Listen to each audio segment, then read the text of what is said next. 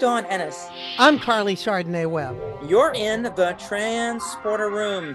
This week, we are blessed to have someone who actually works in the White House, but no, he's not working for the Biden administration. He's not someone who worked in the Trump administration. He covered both.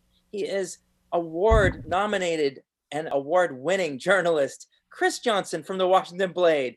He'll be joining us in just a few minutes. But Carly, speaking of Washington, there was a op-ed this week, an op-ed from the former UN ambassador to uh, the UN from the US, Nikki Haley, talking about trans athletes. What did y'all think about that? Well, here's the thing. Now, first, it was in the National Review. Oh boy. And the I mean, come on, really, it's the it's the National Review. What do you expect? I mean, I mean they they have no con- they have the only the only thing that they know of LGBTQ people is that they fear and hate them. Let's just be real about what the Nat- National Review is. And normally I wouldn't give a hack writer at the National Review the time of day, Dawn, but the person who wrote this op-ed isn't uh, isn't a conservative hack writer. They're a former governor of South Carolina. They were an ambassador to the United Nations. And they are on the short list of hopefuls for the Republican nomination in 2024. She said she was also a former athlete. May and you know what? She had a she had a nice little compelling story, I will say at the start of that article, that may be the most truth that you've seen from any Republican, and it was probably a half truth at that, because you know to them, true, you them it's alternative facts. but what? But when you have a person who seeks to run the country, when you have a person who is seeking higher political office, you know there has to be a premium on telling the truth, and as expected, they lie like a rug over at the National Review, and Nikki Haley's no exception. But of course, what do you expect? A trans campaigner speaks out against Biden's transgender activism. They re- someone else refuses to bow to transgender identity. I mean, it's the National Review. But the worst thing is so much she gets wrong. To begin with, once again, for all the people who claim not to know, the only thing the executive order said is that the federal government will uphold the law and will not uphold the discrimination and the policies of the previous administration. That was it. And another thing, Nikki, really, you you seek to run the country one day. You're seeking a presidential, you're seeking the presidential seat, the Oval Office, and you're using terms like biological men. Really? Really, Nikki? Come on. You've already told you've already told on yourself with that one. And well, we know who she is. Let's yes, but but and, and but also, surprised. I'm not surprised. Honestly. I'm not either. But the thing is, if you seek to, you're telling us who you are. It's true. But also another thing is, you're trying to make yourself the defenders of Title IX, and you're in the party that's been trying to kill it since its inception. The Republicans have tried every way possible to kill it kill this thing since 1972. And now they're talking about being defenders of it. Oh, it's the same old thing, but, and we know who they are, but still, this is, I mean, for someone who it's one thing if it's just some some kid who's a law student at Liberty University trying to build their brand is one thing. But a person who ran a state, a person who represented this country in the United Nations, granted one of the most undiplomatic diplomats ever to serve as ambassador to the United Nations, in my view. But when you're when you're seeking to be president of the United States, if that's an ambition for yours, you got to do better than that. You you can't even think about doing something like this. This should disqualify you out of hand. Well, somebody and, knows but, something about covering presidents of the United States. He is an award-winning journalist covering the White House. Carly, please set coordinates for Washington, D.C., and beam up Chris Johnson at the Washington Blade. Energize one to beam up. Hey, thanks guys for having me. It's our honor and pleasure. Let me just go over the list here. This is quite impressive. In 2020, you won the award for Best Newspaper Article, and this year, you joined Carly and I and Cyd Zeigler and Alex Reimer whose podcast you've also been a, a member of, a, a guest of. For your piece, states won't collect LGBTQ data on COVID 19 and advocates aren't happy. Congratulations, Chris. Thank you so much. Yeah, it's such a, great honor to be uh, nominated again. And after winning the category last year, so um, I'm just I feel the love from GLAAD, definitely. That's awesome. That's awesome. This is Carly's first nomination, my second, Alex's first. Cyd has so many nominations. I think he probably has like a shelf of nominations. But um, we're so glad to have you on because for us, we watched the inauguration live and we streamed it live on Facebook. And it was such an emotional moment. It actually took me a day to actually sort of like process all the emotions I was feeling. A friend of mine compared it to being, she's a sexual abuse survivor. And she said it was like finally seeing that the ex boyfriend finally, you know, was gone.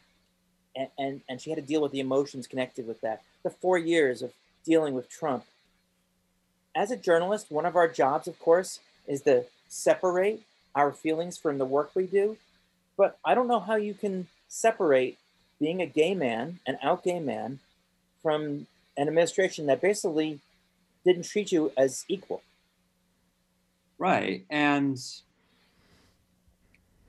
that is kind of the paradox of being a journalist in some way, because you're supposed to like keep be you know be fair, be objective, keep your personal views out of uh, your reporting.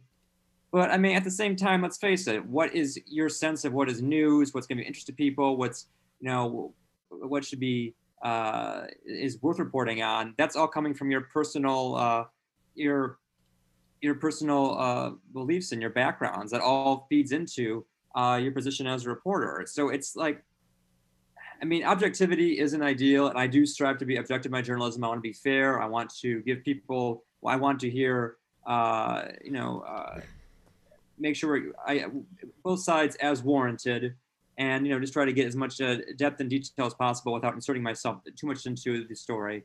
But so much of what I uh, uh, do in journalism is just so shaped by my personal experience uh, that it would just be really laughable for me to say that I, I just abandoned one, uh, abandon my personal experience when I go into my journalism. I mean, so like I said, it's a paradox, but somehow you have to uh, achieve it, and that's kind of like the struggle I think with journalism we all that we all that we all deal with. Well, Chris, coming up through the ranks, what was it like for you, having to balance who you who you are as a gay man with who you are as Chris Johnson, journalist? What was what was straddling that like? What were the challenges? What were the pitfalls? But also, what were the triumphs? You know, one thing I'm thinking about was you know, when I first came to DC to start my journalism career, I didn't really have everything sorted out yet in terms of sex rotation, all that. And um, my first job was at a defense publication, and it was, you know, it was I thought it was very exciting. It was right at the height of the Iraq War, and I was there to just kind of report on uh, matters at the Pentagon. But I was working for in a very conservative environment. Don't ask, don't tell was on, was was in place. I wasn't in the military, so to be you know, that technically that law didn't apply to me, but applied to a lot of people that I worked with, and or try to get like you know uh, was interviewing and, and sourcing with, and so I was coming out as a as a gay man, but I kept that part of me completely closed off for me from from the, my workplace environment. And what year was that, Chris? So yeah, I started in 2000. I came I came to came here in 2005 and uh, that whole that that lasted until 2008. So so that was a very challenging thing for me to do. Here I am trying just kind of getting my everything sorted out with my sex orientation base and and then I'm having working in this very conservative environment. Um, I'm just there just trying to get some work experience in my belt and I mean, the job that I had was I, I, I think I got some really great job skills working for this company. Don't get me wrong, but it was very conservative, and I I it was just not the right place for me, and um and so like then, then I, I was I was just searching around and I saw that the Washington Blade needed a reporter, and I uh, said, well, you know, I was, I think I had just like come out, like not to my parents, not too long, uh, long earlier. And I was like, well, you know what? I think I'm just going to apply for this job and see what happens. And so I applied for it. I had the job interview. Uh, they say they they want me, and and I like I didn't really know what I was going to do with LGBTQ journalism at the time. It was like, and this is 2008, and I just we just didn't have the same kind of it, wasn't as like it wasn't like an LGBTQ everything that like you know NBC out or anything like that. And and so I thought I was doing something very alternative, very in the back room, and you know very uh, uh, very different. And so, but I thought, you know what, just give it a shot. Just trying to like you know explore this part of yourself. I was very excited. I was coming out, and I was you know and I was coming out personally, and I thought, why well, not explore myself professionally too at the same the same venue. So I thought it was very exciting, and as you know as I was doing that, and then so on my way out from this conservative defense publication, people were asking me, "So what are you gonna do?" and I'm like, "Well, I'm gonna get a job working for the Washington Blade." And like, I remember telling two people on my way out, and they just could not, they couldn't handle it. This just vindicated me that they weren't gonna be able to handle the fact that I was gay. They're just like, "Oh, um, well, I understand that." Uh, or, or, oh yeah, well, I don't know. I, that seems to be a rising publication. I mean, they kind of just like very shocked about it and just didn't really know how to, mm-hmm. how to respond with it respond to it. Um, I would like to think that even though that was a conservative environment, that that and that was it was back that was 2008, and that was 13 years ago now. I would like to think that if I were to say that this time around, I would, if I were working the publication I would really not be as much as an issue. I know that you know Ask was repealed. Um, uh, just recently, Biden uh, lifted the transgender military ban, so the the environment's a lot more different. I mean, there was even like you know LGBTQ outreach during the Obama administration uh, it, for, in terms of uh, military enlistment. So I would like to think that things are a lot more different now. Um, You'd hope. um, but I, I, do imagine that there's probably uh, there's some conservative um, uh, that's uh, remnants uh, remnants there.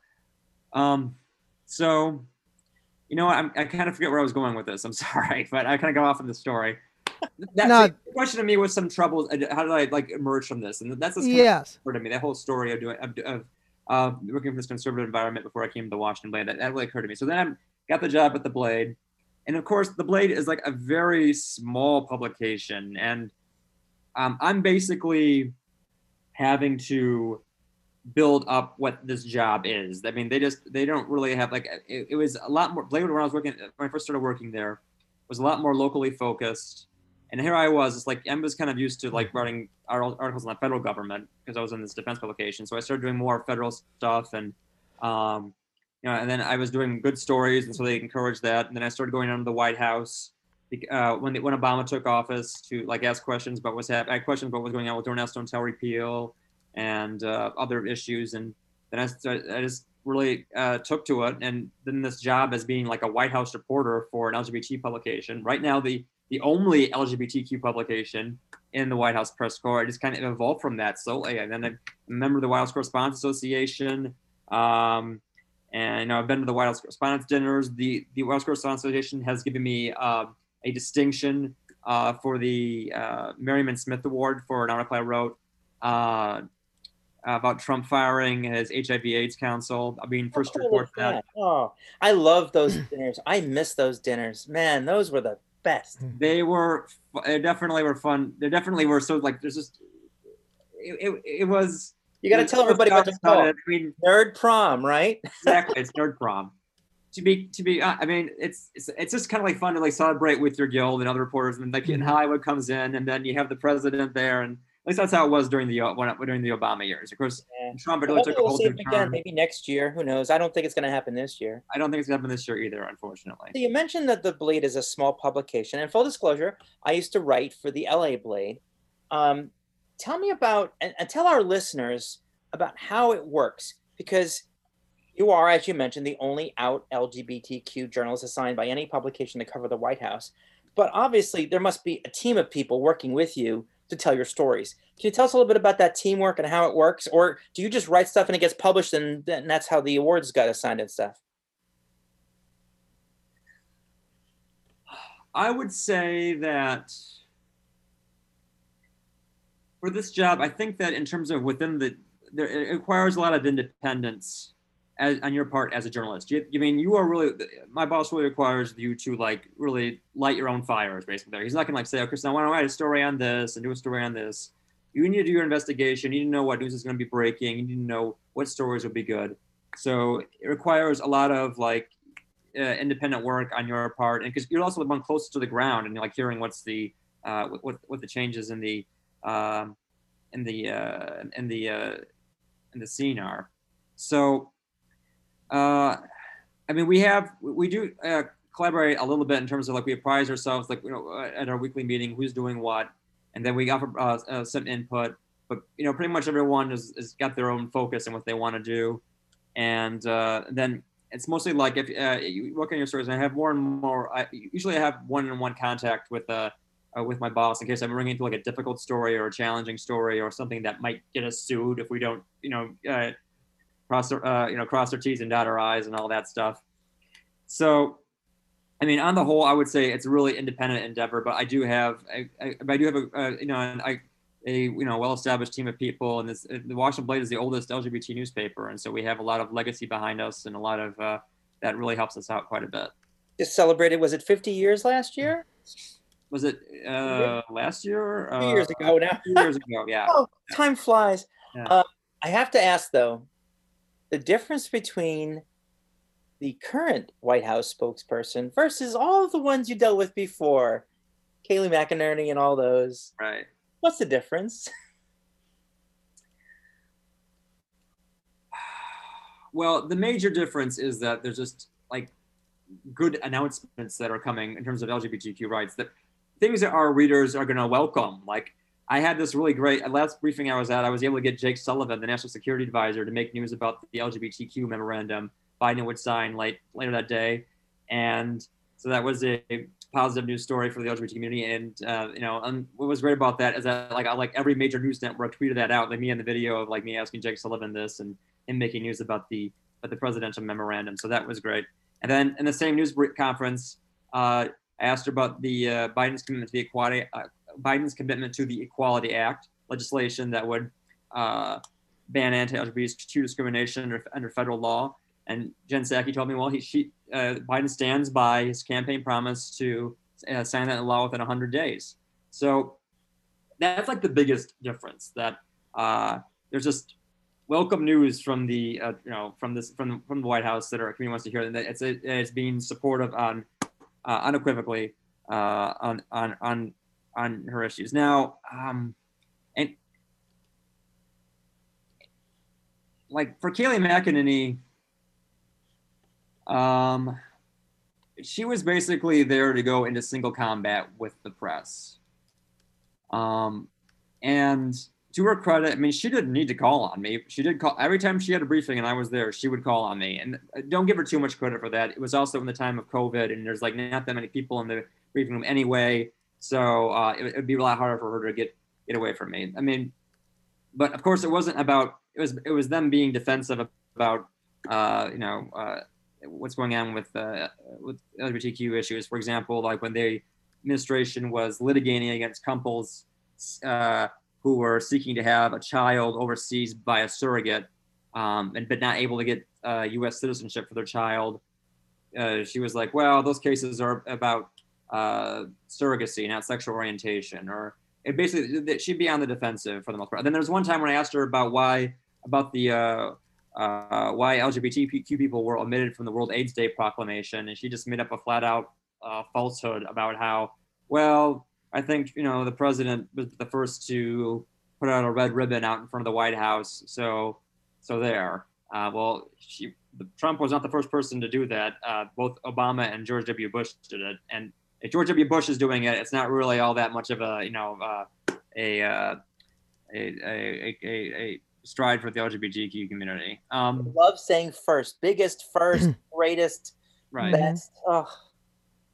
So like the nature of the news is happening. I would have to say though that like um, in terms of like what's happening behind the scenes, like I think some things are still kind of getting into place. Like I'm I'm not quite sure who I email, and I email this one person, and then I get like, another person responding, and there's I was email another person, and then I don't get a response, and um, and I just think they need to have like what who's doing what a little more organized yet, but it's been like it hasn't even been a month yet.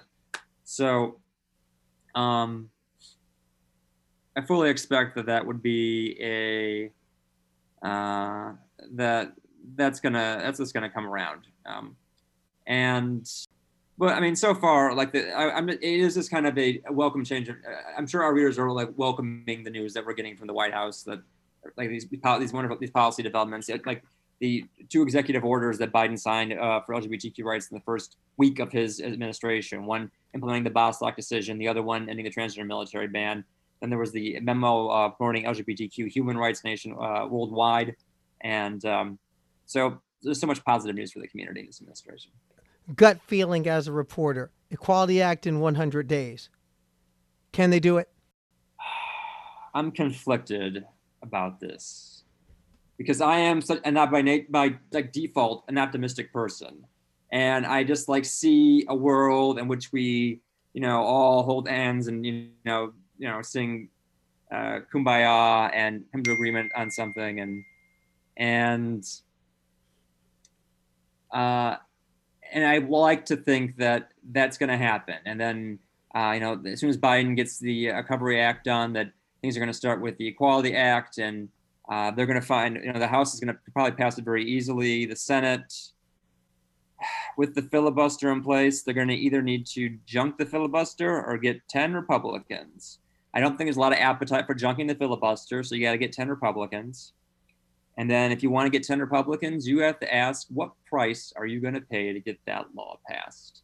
And it might be very ugly, as you guys were pointing out with uh, what Nikki Haley just wrote uh, in the in the uh, the National Review earlier this month. I would I mm, I don't know what's gonna, I don't know what the it might be something along those lines, um, or it might I, the community might say you know what we're just gonna you know uh, wait we're not uh, we'll wait for we get more votes wait for we don't have to deal with this crap we want to get this law we don't want to have to you know to, we don't have to compromise on civil rights and so uh, we're not going to uh, do that for this legislation.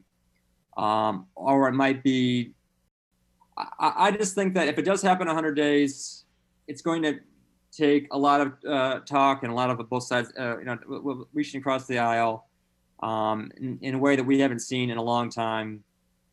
Uh, but you know, I do think it can happen. I don't want to rule it out. I am an optimist. I don't want to rule it out. I think this might happen. I think that there is a possibility that it, it could happen.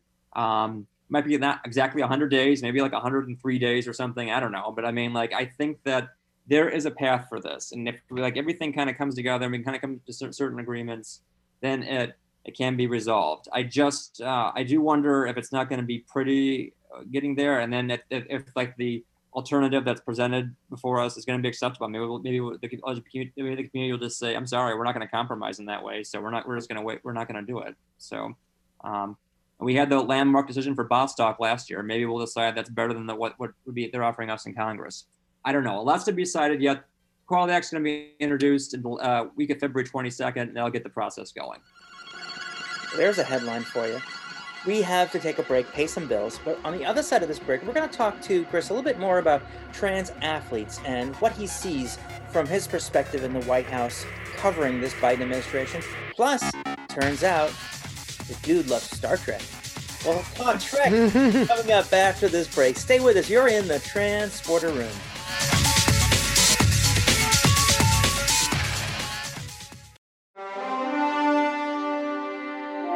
And we're back here at the Transporter Room, along with my co host Dawn Ennis. I'm Carly Chardonnay Webb, and joining us, award winning reporter from the Washington Blade, Chris Johnson, with us.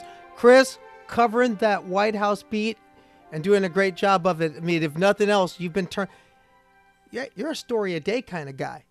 That's one of the first things I'm no- I'm noticing. Just, I mean, you had, you'd spoken earlier about how much more positive the new the news has been, especially for LGBTQ people like us. Yeah.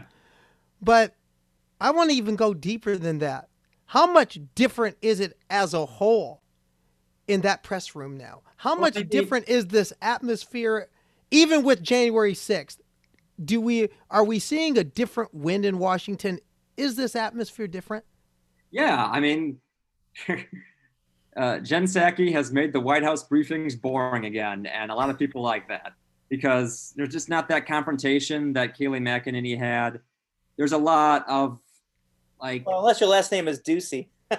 yeah, there's that. Yeah, but I mean, uh, it's just that, the, like, there was a lot of jadedness, I think, from the, uh, like, especially in the last days, I mean, like, really after uh, January 6th. I mean, really, and like, like after the election, there's a lot of like jadedness, uh, and the, uh, you know, and the, and the, and the, and the, between the press and the, and the White House staff, and um, it's. Just uh, you can, you can, there's palpable antagonism, and I think that the White House staff was actually under guidance to be rude to the, the press and the, and the White House.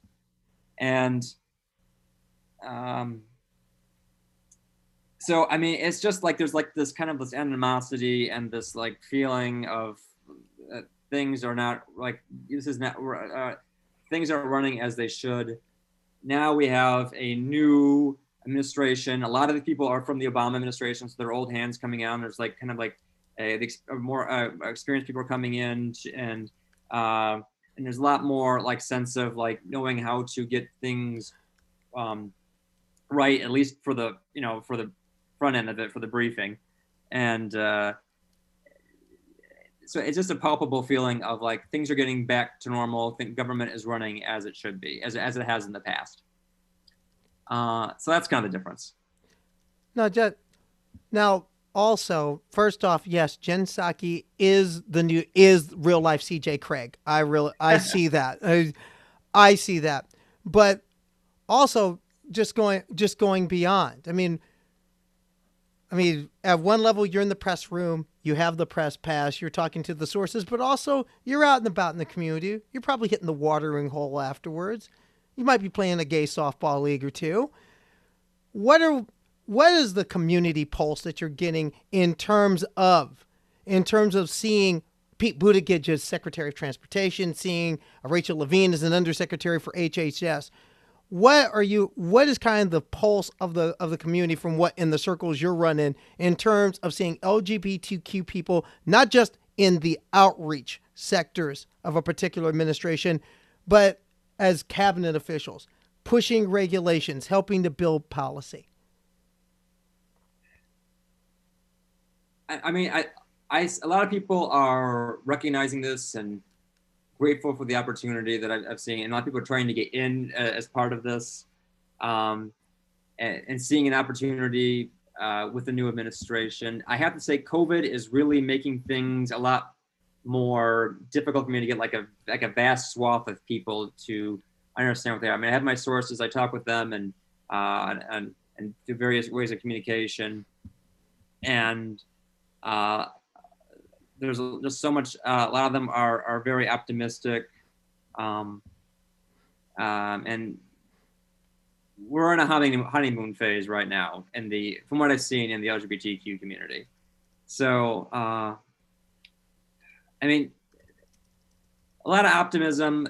COVID is really making things more complicated in terms of like outright celebration when we can't like gather in places like we like we used to and um, but uh, within like the sparse like uh, this it's it's the sparse um, this, the sparse field of uh, people I've been engaging with. I just feel like there's people are excited and ready for the change. So when I worked at Politico, the folks who ran it had a public stance that not only would they not reveal what political affiliation that they belonged to, they didn't vote. They felt that even voting would be a betrayal of their job as a unbiased and fair journalist to every party. May I ask you, would you disclose what political party you belong to and tell us why or why not? Well, Dawn, I think I'm going to keep that to myself because I want to uh, maintain like a level of fairness and in my aspiration for objectivity. I think that it's best that I keep that to myself. Of course, I do have some. Uh, I, would be lying if I said I didn't have like you know things I thought about were uh, uh, uh didn't have political views, but uh, I I.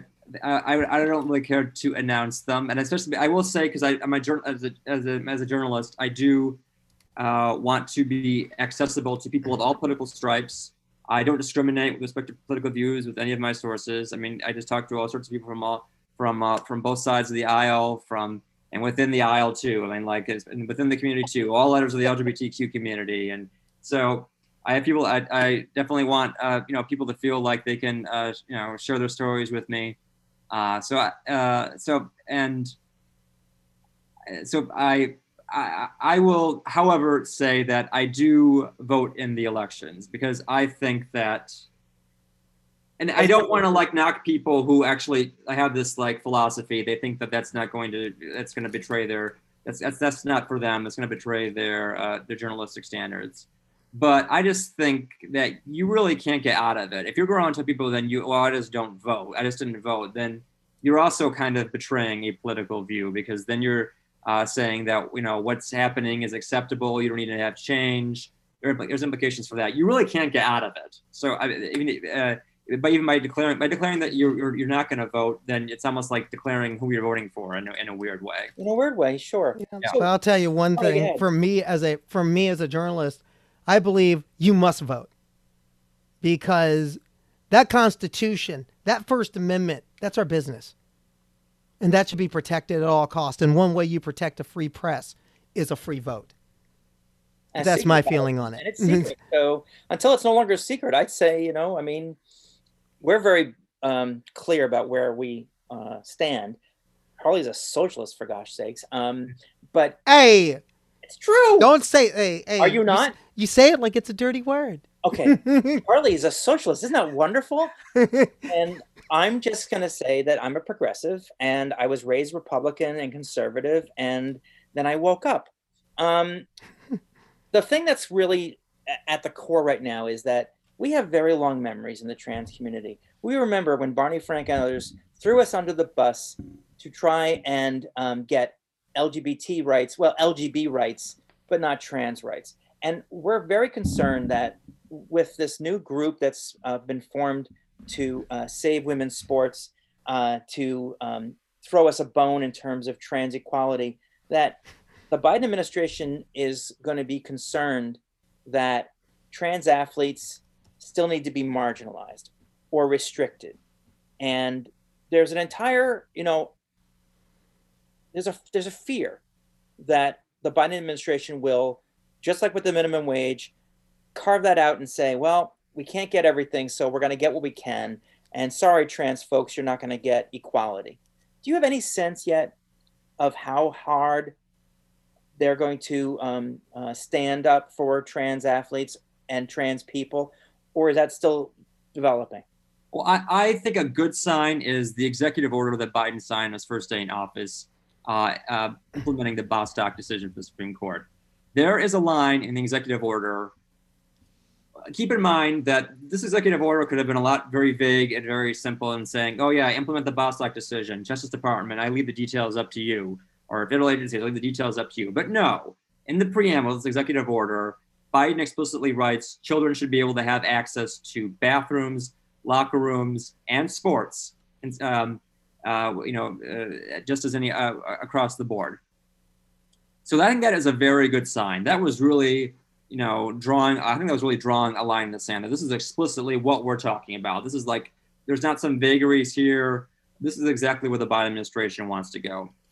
So, I, mean, the trans community, I, I mean, I totally understand uh, the, the, long memories, the the 2008 the, uh, for the 2008 uh, dropping of the trans. I don't really see uh, dropping of the trans, uh, like in terms of what's uh, we saw like an end up back in two, uh, 2007, pardon me.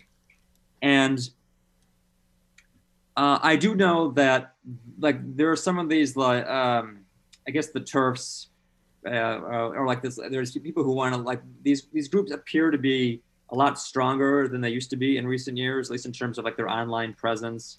I think I saw one called the LGB Alliance or something like that I don't think they have enough really uh, political uh, strength, political organization really to have the, to forcefully make that kind of demand to uh, to out now drop the, the, the, transgender community from uh, this legislation. So I would not fear that. I think that we're that that the the prime people who are driving these things uh, the organizations know that we need to have trans inclusion uh, as part of all of our efforts. So I wouldn't, I, I, I wouldn't, I wouldn't fear that. I do think that this transgender sports, the sports issue itself, when it comes to means that the Equality Act, I think there's going to be kind of a, this is going to be something that we are really going to have to fight, uh, uh, press up against because there's already a lot of uh, you know Republicans in the Senate who are, you know, fully embracing uh, this. You saw Rand Paul last week in really uh, transphobic language, saying that the idea of trans athletes in school sports would be bizarre. Yeah, and Romney came out right behind him, Mhm. Right.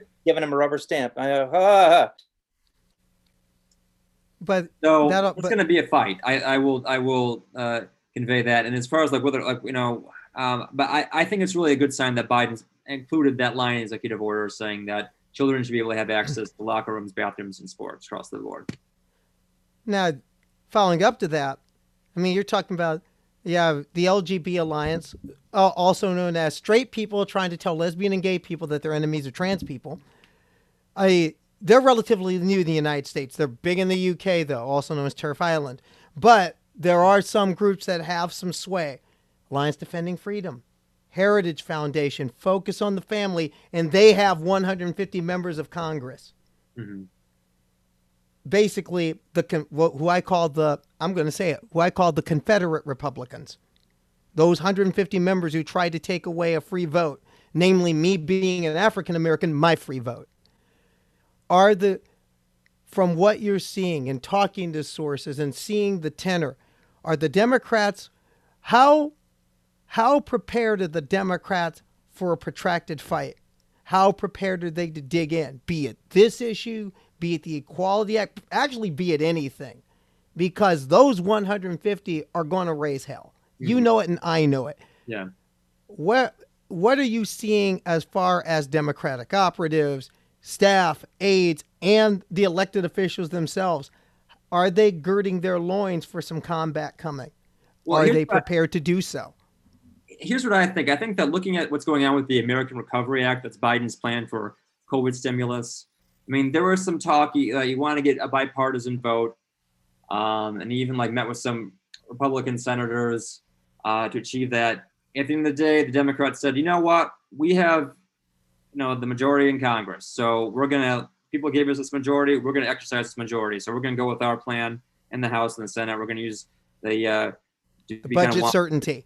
yeah, Yeah, the budget reconciliation. budget reconciliation. So that because it's a financial, it's a budget matter, they're gonna uh, just go with that. So I think that that shows like, okay, well, uh, that like there is like outreach for the other side, but there's also realization that hey, the people, the Demo- people that give us a Democratic majority, uh, you know, in, in Congress and in the White House this is what they wanted, and so uh, we have the votes, and we're gonna do what we, we can do with, with that. So I I mean, I think that's gonna be a really good indication about how the Democrats are going to approach all things, you know, including uh, you know LGBTQ legislation uh, as this uh, as in the years ahead. Well, but also in that mind, just going back quickly, I want to get what was your take on Rand Paul versus versus Education Secretary designate Cardona? I mean, what was your gut reaction to that? who's from Connecticut, by the way? Yes, the former Education Secretary, the former Commissioner for Education for the state of Connecticut. Carly and I are in Connecticut. Yeah, we we live there. And what were what was your what was your gut thought on what you saw? Because for me, reading it, I was thinking like, "Go Cardona, attack, attack him." And what was your gut saying? I mean, I thought Cardona was actually very respectful, very polite, and- but he held held firm though. He says, "Well, you know, it's just the law that we have to give you know transgender kids access to school access."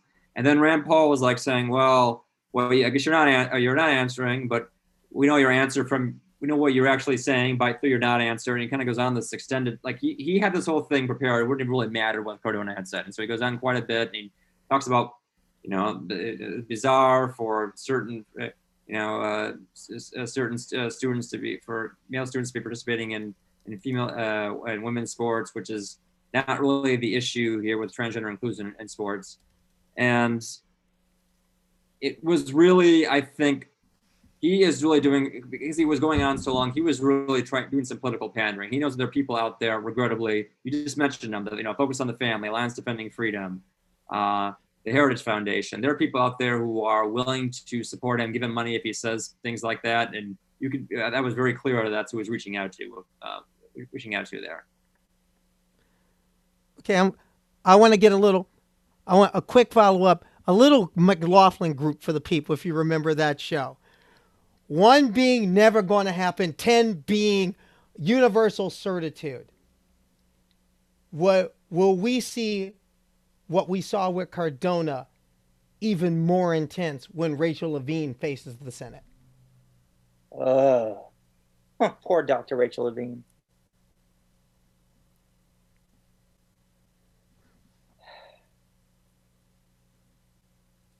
I don't think. I bet you for her confirmation hearing that the Republicans, I, I can see them not even showing up because I can just see that they're not going to have anything nice to say, and uh, I don't know. Maybe that's me. That's being a little too optimistic. I mean, she, there's going to be.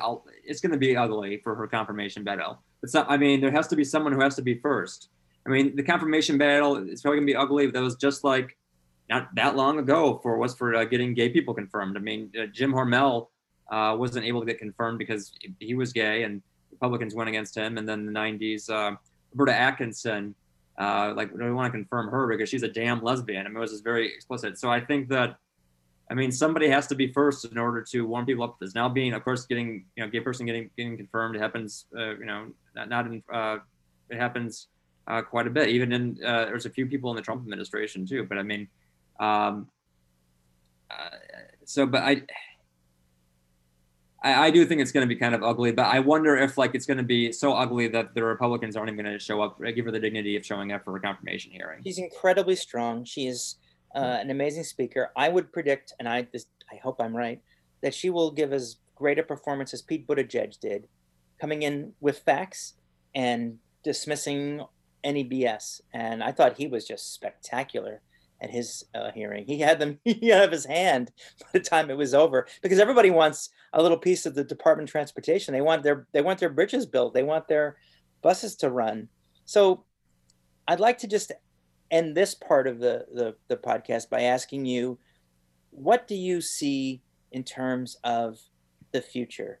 Is this going to be um, a uh, a time where we really will see some unity? or is it just going to be more of the same? And I know you can't predict the future, but do you feel the feeling that we feel in the country that that at least there's a chance now if things are getting better? As I said before, I'm an optimist, and I just kind of feel like the Biden administration wants to make things look like things are running as they were before. It's a return to normalcy. Because it's a return to like getting things as you know, getting things back to normal. That uh, we're going to go back to the to a greater sense of unity. I mean, this lack of cohesion has been happening for a long time. It just got really exacerbated. It got really worse. I, I think, uh, and, you know, uh, after Trump. It, but I and and I don't think it's going to be like perfect unity. I, I just think that might, probably might be too much to ask for. But I do just I'm an optimist, and I think that uh, you know that things will go back. The temperature is going to go down, uh, go down a little bit. I think, especially when COVID is gone. Once, once like there's like this virus, this virus is, is out of the picture, uh, which is keeping us from being, you know, keeping us physically separated. I think that that'll do a lot to help us getting a lot more, uh, a lot more uh, connected as a you know a national community before we switch gears, I do want to give a take on Rachel Levine. I think I think the answer is going to be 9.5. The Republicans are going to show up. They're going to they're it may get ugly. I think she's going to be ready for it. So I'll say a 9.5 on that one. But now switching gears because one thing we one thing you told us in the green room before we got going here, Chris, is that you're down with some Star Trek.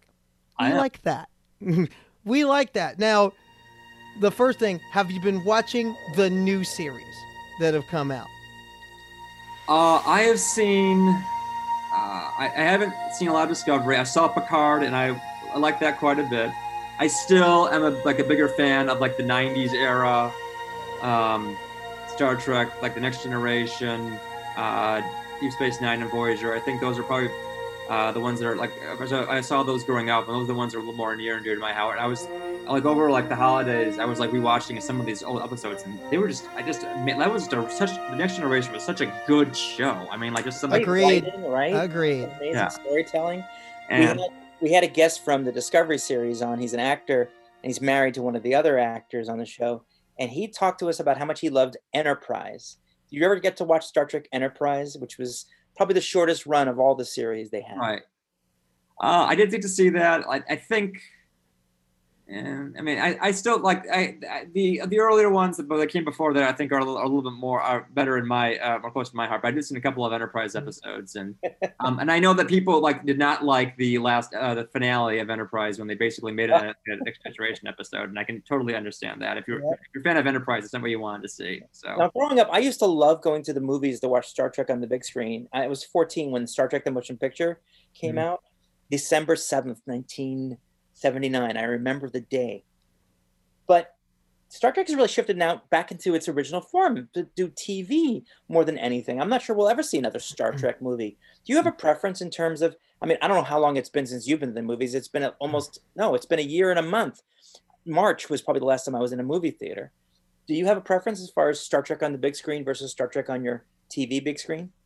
it's a different feel because you need to have like a big plot in order to have for a Star Trek movie, and there's a lot of like fanciness and has to be be happen in two hours, and it has to be really like dramatic.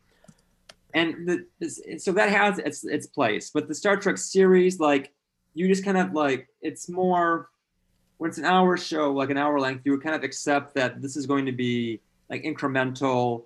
Maybe we might be exploring like the, like the, one of the crew members a little bit more, what they're all about, their uh, their their character.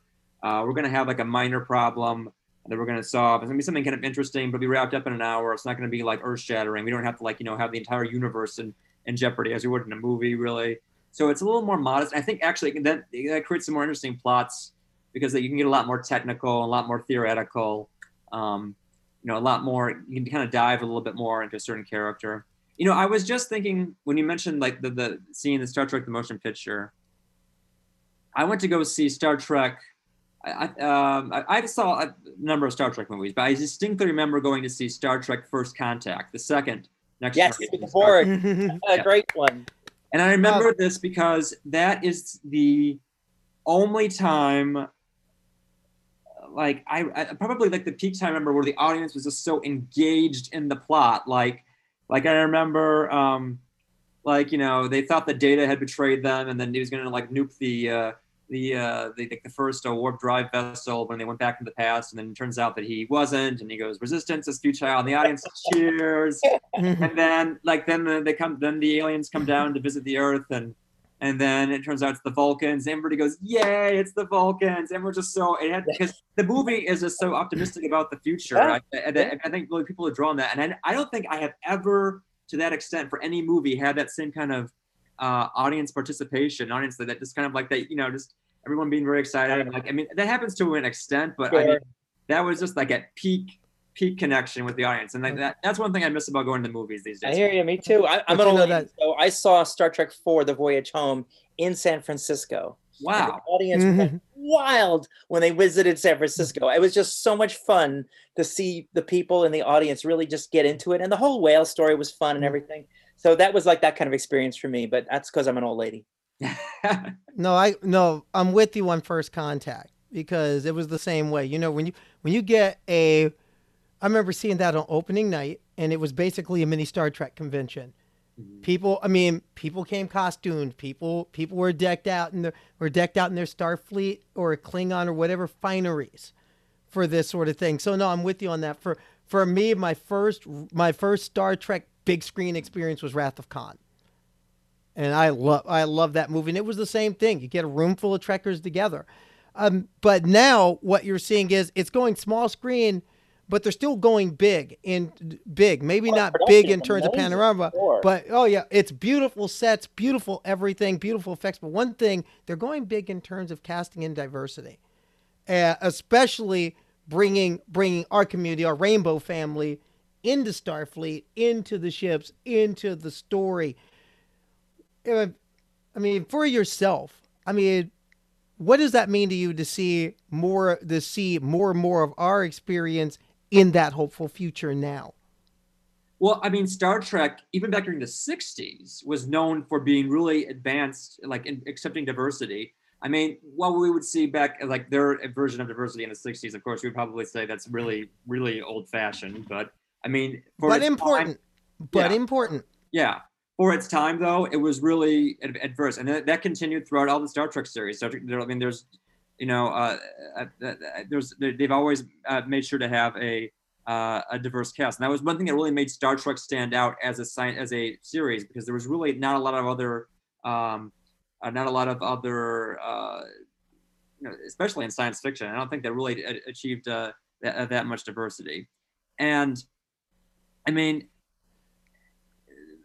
they didn't exactly. I can't. I, I think and uh, like you know the LGBT side of it, they didn't really engage I like uh, uh, that as much as they did with uh, racial and ethnic diversity. And I mean the fact that they are recognizing that that's going to be part of our future too. And and you know and I mean when I was growing up watching the Next Generation, I would have definitely and I I, I would have might have been able to sort things out a little bit more quickly if I had like there was a gay character on Star uh, on Star Trek.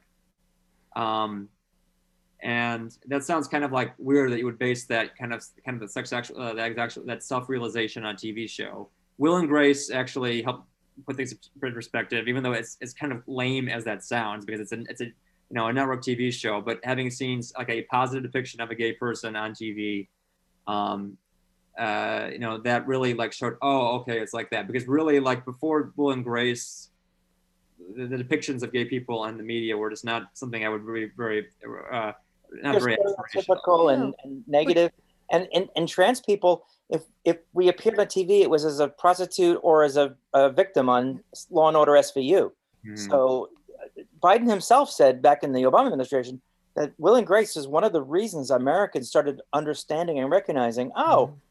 That's okay. Mm. but you know, something as I mean, as hokey and maybe as awkward as it was, as it was, one thing is representation matters. Mm-hmm and not and even if it's over and even if it's not overt, even if it's covert representation, going to Star Trek real quick. It was also something important for me to see Paul Winfield, not only a black man, but an out and proud gay black man, still stigma in Hollywood at that time, wearing a Starfleet captain's uniform, running a ship, in command, making decisions. That meant a lot for me to see then and now. So no, rep- to me that representation it still matters, and no matter how awkward it is. Even though now, it's not. Even though now you're seeing more and more, like on Discovery, you're seeing. God, you see, you have a trans character, you have a non-binary character, you have openly gay characters. Not only being, not being gay and being gay at the same time. It's good to. It, to me, it's good to see. But one thing I do see a gay man like you covering the White House. Yes. I hope you're just the first and not the last. I hope you're one of many soon. No offense. I know you love being the only one, but we want to see more. We want to see more representation. And as Carly said, representation. But matters. that's another thing. Just seeing seeing you and knowing that you're there, living your truth, but also giving the news and being in that press room every day. That's a big deal. I mean, I, I remember I was the first time like I have read your stuff, but hearing you talk about it when you were on the Sports Kiki earlier this year with Alex Reimer. That that was a big deal because here's a person slugging it out in what had to be a very difficult situation in the dealing with the Trump White House and dealing with dealing with Kayleigh and dealing with Sarah and dealing with Spicy and dealing with just and dealing with that.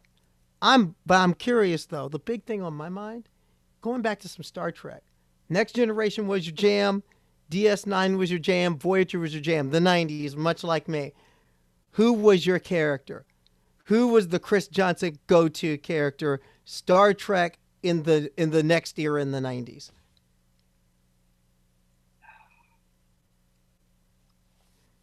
Data. Data. Because I always and I've always had this kind of like this weird feeling of being, you know, especially growing up, I'm kind of like on the outside looking in. And Data kind of had that feeling too. He was trying to like understand humanity and become more human, and I, I and I just kind of had that same kind of like that out that that that same kind of uh, a feeling and approach to things. And and then you saw data what was great about the next generation is that you saw like data make all this progress over the course of the seven years of that show and gets a lot more of an understanding of of, of humanity by, by, the, by the time the uh, show came to an end and it, it was just kind of it was really wonderful to, uh, to make you know to see to, uh, to have him you know see that kind of uh, that process and capturing that goal that he wanted and uh, and so that's probably the one who I most relate to is data. Well, thank you for being fully functional and helpful and and an exciting guest for us. And we hope to have you back. What we want more than anything is for you to continue to succeed. So, congratulations yeah. on your nomination. Uh, we yes. hope to have good news when the awards are handed out, and keep in touch with us. Yes, yeah, you got to come back.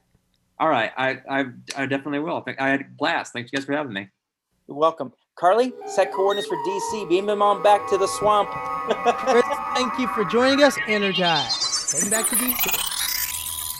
I'll tell you, it was it was great to have a trailblazer like a Chris Johnson on the show, and I look forward to seeing him continue in that press room, getting the facts, and getting it for all of us.